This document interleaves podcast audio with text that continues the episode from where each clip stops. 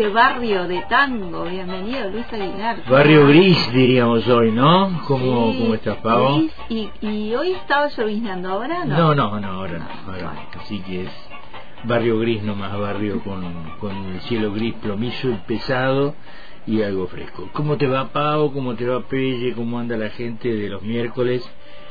en este encuentro semanal para hablar un poquito de, la, de, este, de este género de la música popular y el tema de hoy tiene que ver con, eh, iba a decir, tan vilipendiado durante muchos años, tan criticado, porque bueno, tenía que ver con eso, con un avance de una de una danza maligna, como como ese tema que va a ilustrar este pequeña pequeña pequeña pequeño comentario, no es muy largo, el primero de los dos que, vamos a hacer hoy a propósito del tango, del baile, de la danza, ¿no? Mira, voy a leer algo que es una descripción de hace muchos años, no, no tengo en claro cuánto, pero hace muchos años de cómo, eh, como en una especie de, no sé, en una publicación, tampoco tengo muy claro qué era, pero era una especie de descripción de manual de de procedimiento de cómo se baila el tango, una descripción de lo que era la danza cuando todavía no era muy conocida, así que podemos estar hablando de los años 30 o una cosa así, ¿no? Dice esta, esta descripción que no tiene, no tiene autor eh, explícito, digamos, debe ser, porque te digo, alguna, alguna revista, alguna publicación. Dice, la música de tango se baila por una pareja de hombre y mujer. Tiene también, obviamente, esto los vicios de escritura de hace muchos años, ¿no? No está bien redactado. Yo lo voy a leer tal cual. La música de tango se baila, claro, porque acá diría con el, el, protagonismo de un hombre y una mujer. Lo, dice, la música de tango se baila por una pareja de hombre y mujer. Nadie escribiría así hoy. Bueno, sus cuerpos se juntan al punto de enfrentarse cara a cara y entrelazar las piernas en complejísimas maniobras. Ajá. Ya no te da ganas de nada, te entrelazar las piernas te vas al diablo. El esto es una de las cuestiones que marcan la antigüedad de, de, este relato, ¿no? de esta descripción. El hombre interpreta un rol enérgico y dominante propio del machismo de antaño, como si en el momento de escribir esto no, no, hubiera existido ¿no?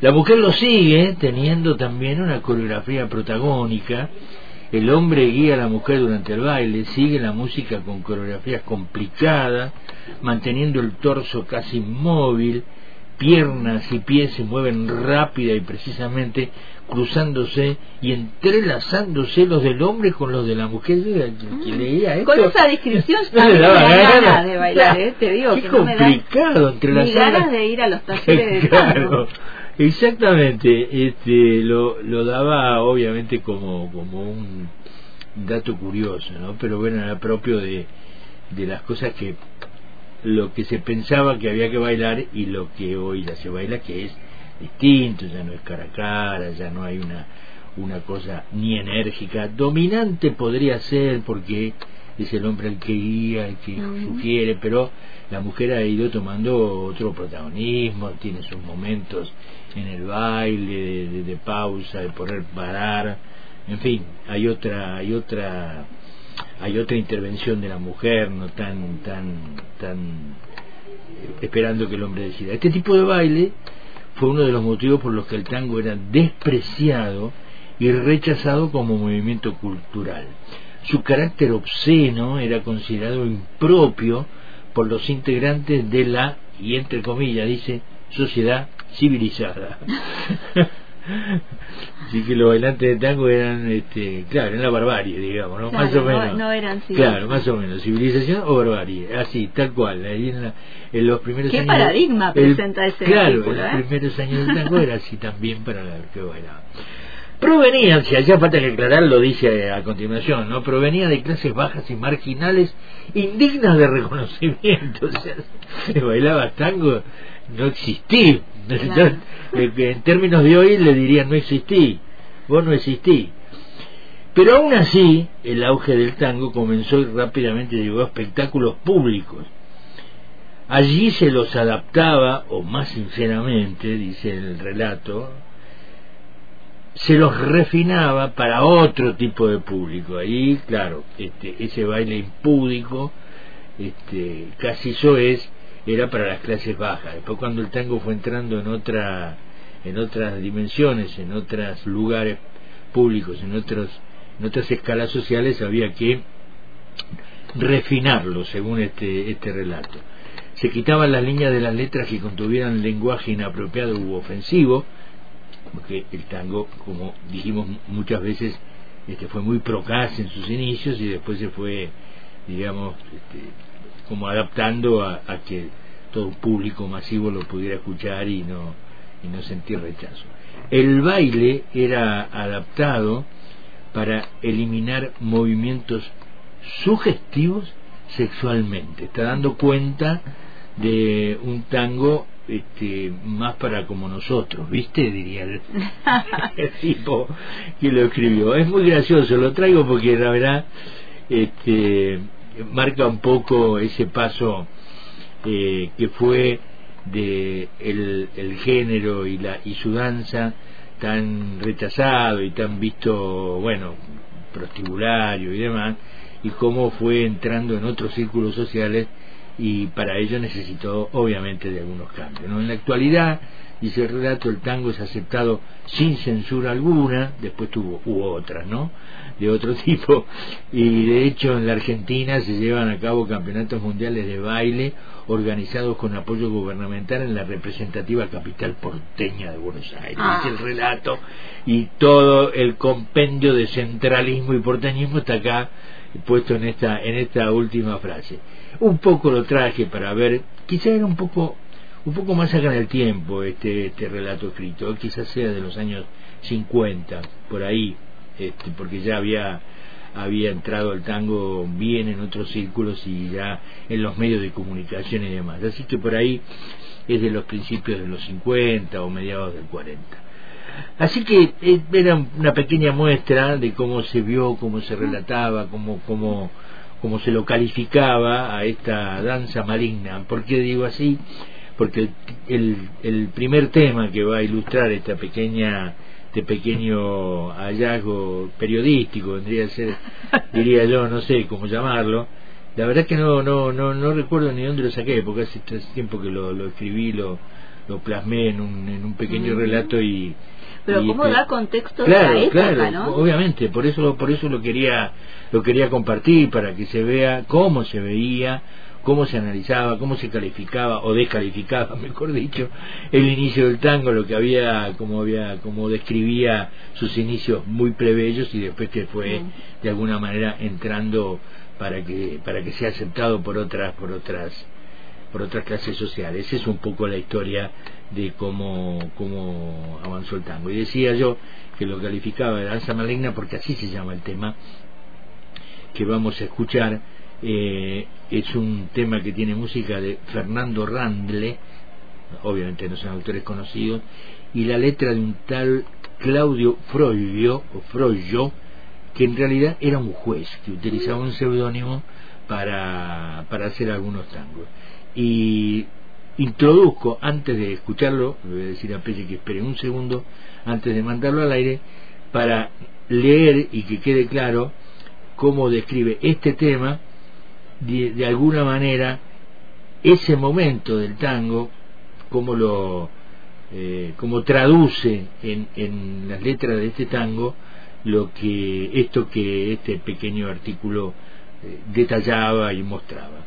Dice Danza Maligna, escrita la letra por Claudio Forollo, lo vamos a escuchar en la, en la versión de Victoria Morán, la hija de Alberto Morán, dice, placer de dioses, baile perverso. El tango es rito y es religión, porque estas criollas son sus altares y el sacerdote su bandoneón. Es una linda descripción para cerrar este pequeño comentario. Danza maligna, Victoria Morán.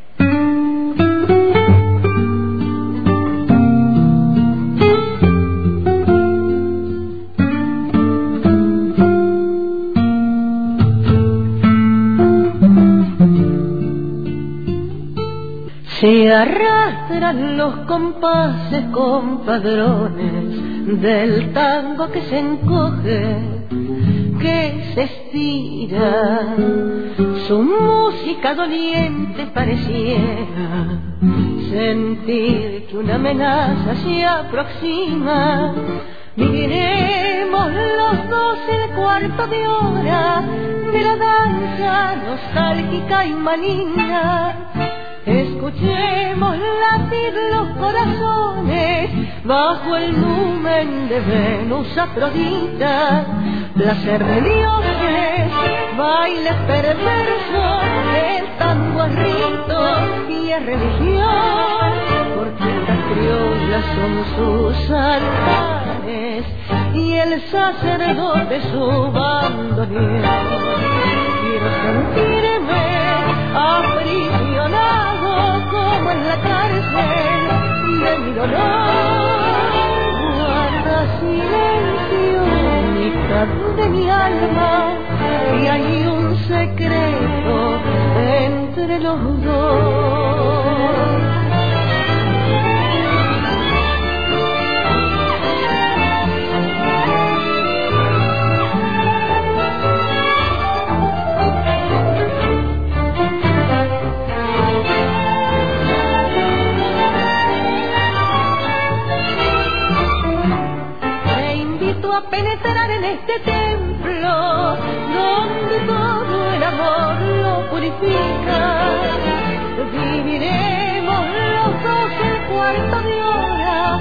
La danza nostálgica y maligna. Placer de dioses, baile perverso, el tango es rito y es religión, porque las criollas son sus altares y el sacerdote su bandoneón.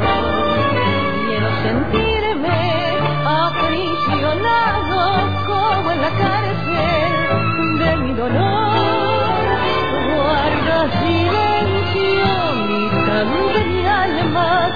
hay un secreto entre los dos. Qué maravilla. ¿Viste? muy lindo, muy poético. Las metáforas que tiene la letra es... Tremenda, sí. vale la pena aclarar, recién te lo aclaraba mientras lo escuchábamos, me comentábamos algo de la letra, Pau, que el, el tema es mucho mucho más acá en el tiempo del relato ese tan tan tan duro y tan crudo no pero recoge digamos con y, poetizándolo lo que significa la danza la comunión de, de, de los cuerpos en el sentido de poder compartir una, una, música, un movimiento y una, sobre todo una sensación que es lo que te da el baile del tango, la danza, esa cosa de estar con el otro allí eh, muy, muy cerca en el, en el sentimiento. El otro temita para completar el encuentro de hoy tiene que ver con las temáticas recurrentes del, tango en sus inicios y cuando fue empezó a hacer tango canción y cantar historia que es el alcohol no el alcohol es como una especie de, referente de, muchas letras de muchas historias hay infinidad de temas que tratan este tema. Por eso muchas veces se lo descalificaba y en algunos casos con razón esa temática hablaba de nada del tipo que nada había que lo había dejado la mujer y se emborrachaba en el estaño ahí pegado al mostrador.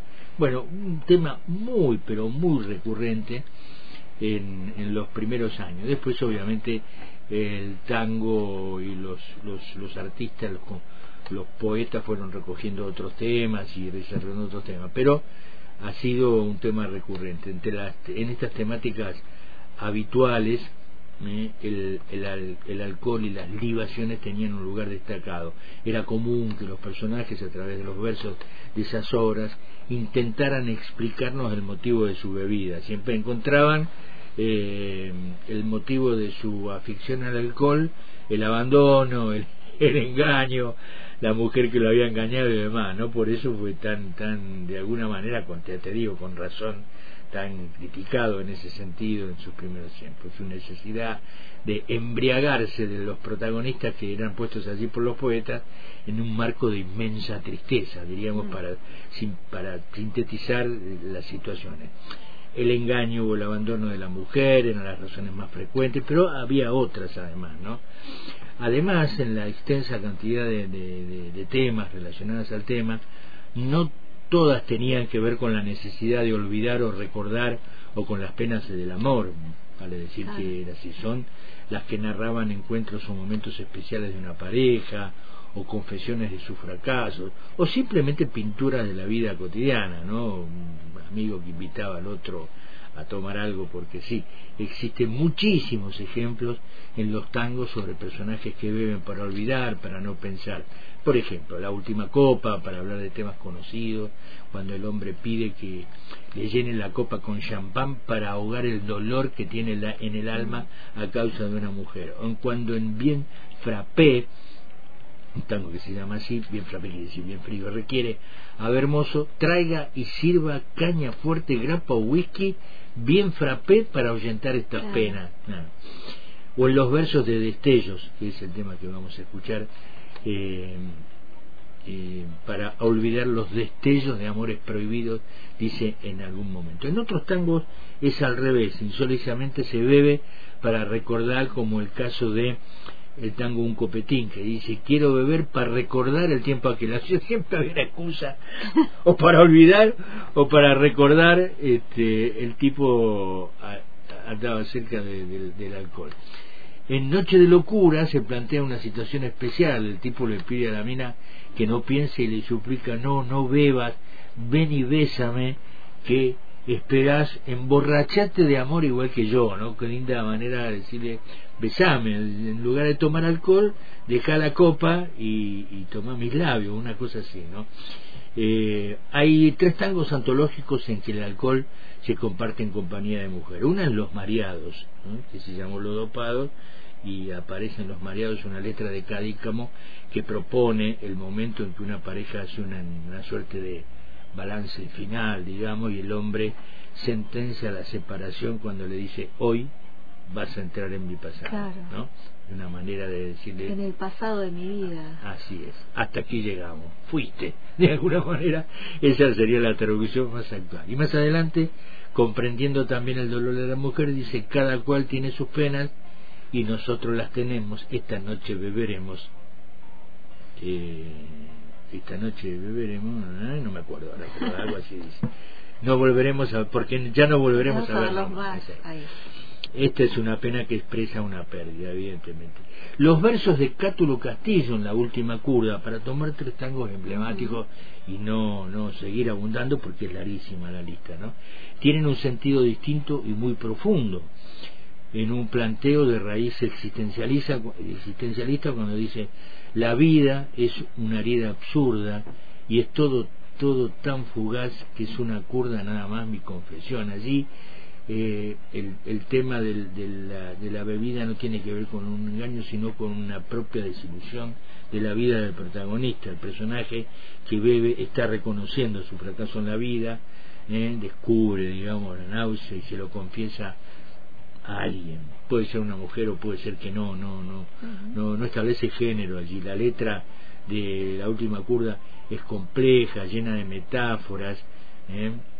Eh, algunas muy memorables, una de las que más me gusta de, de este tema es cuando dice, cerrame el ventanal que quema el sol su lento caracol de sueño, no ves que vengo de un país que está de olvido siempre gris tras el alcohol. Es es tremenda, digamos, es un, de, una, de, una, de una creatividad, de una profundidad, de una belleza poética pocas veces vista en, en, eh, el tango, ¿no? Así que bueno, hay un montón. Hay un tema que se llama una canción donde la, la, la dama es requerida para seguir cantando en la dura desventura.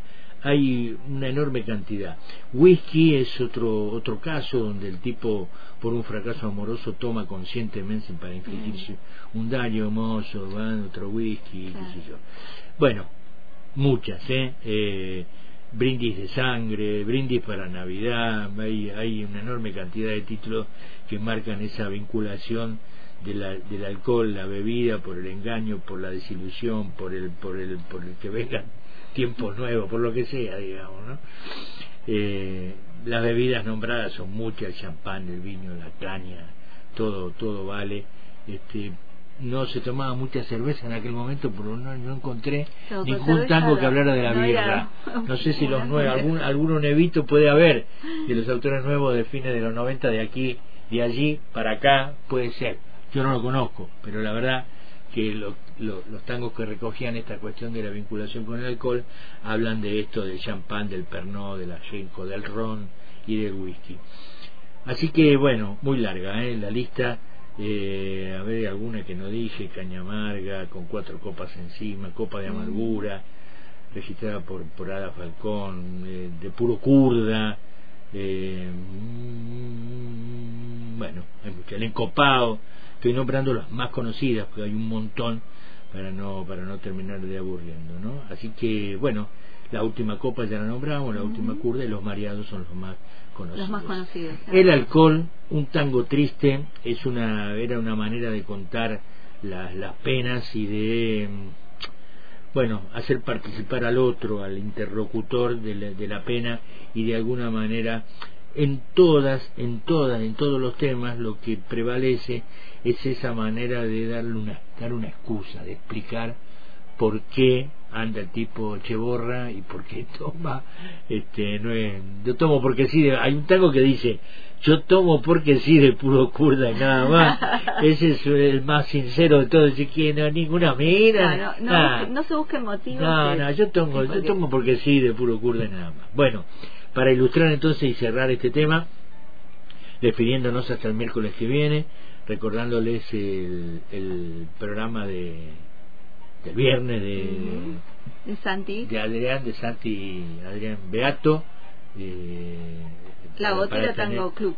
la- exactamente, A la de la a las 6 de la tarde del viernes para tener allí otro momento y bueno, recordarles que ya lanzamos la promoción, el espectáculo que voy a presentar con mi compañero, con mi pianista eh, pianista que me acompaña en, en Barrio de Tango, el dúo que presentamos en el Teatro de la Estación el viernes 6 de octubre a las nueve y media de la noche. El espectáculo que ya dimos el 2 de junio, lo repetimos porque hay una enorme cantidad de gente que yo conozco, así que no ha ido, porque pasa esto, ¿no? Que la gente viaja y demás, y, Y, que lo, y me acuerdo que me acuerdo que en ese eh, en ese espectáculo también eh, por la época no sé por qué pero había mucha gente que estaba enferma con resfrío y demás Y sí, y pleno recuerdo invierno. que muchos no dijeron no no Sí, no sí. puedo porque tengo Sí, sí. Y me parece que tu, tus papis claro estaban en esa eh, estaban en esa condición por eso me acuerdo Exactamente, bueno, que acuerdo. ahora. Eh, exactamente, así que vamos a repetir el espectáculo eh, para aquellos que, que no lo pudieron ver o no lo vieron. Los que fueron, si les gustó, que lo difundan, si no les gustó, boca que usa, no digan nada. claro. Bueno, muchas gracias, Pavo, nos vemos la semana que viene, nos vamos con eh, el tema que es del año 24, 1924, la música de Francisco Canaro, la letra de Andrés Caruso, Caruso Canaro, Canaro Caruso fue una dupla que hizo muchos temas, el tema se llama Destellos, muy grabado, y uno de los últimos que lo grabó fue Julio Sosa, ya en la década de 60. Chau, hasta el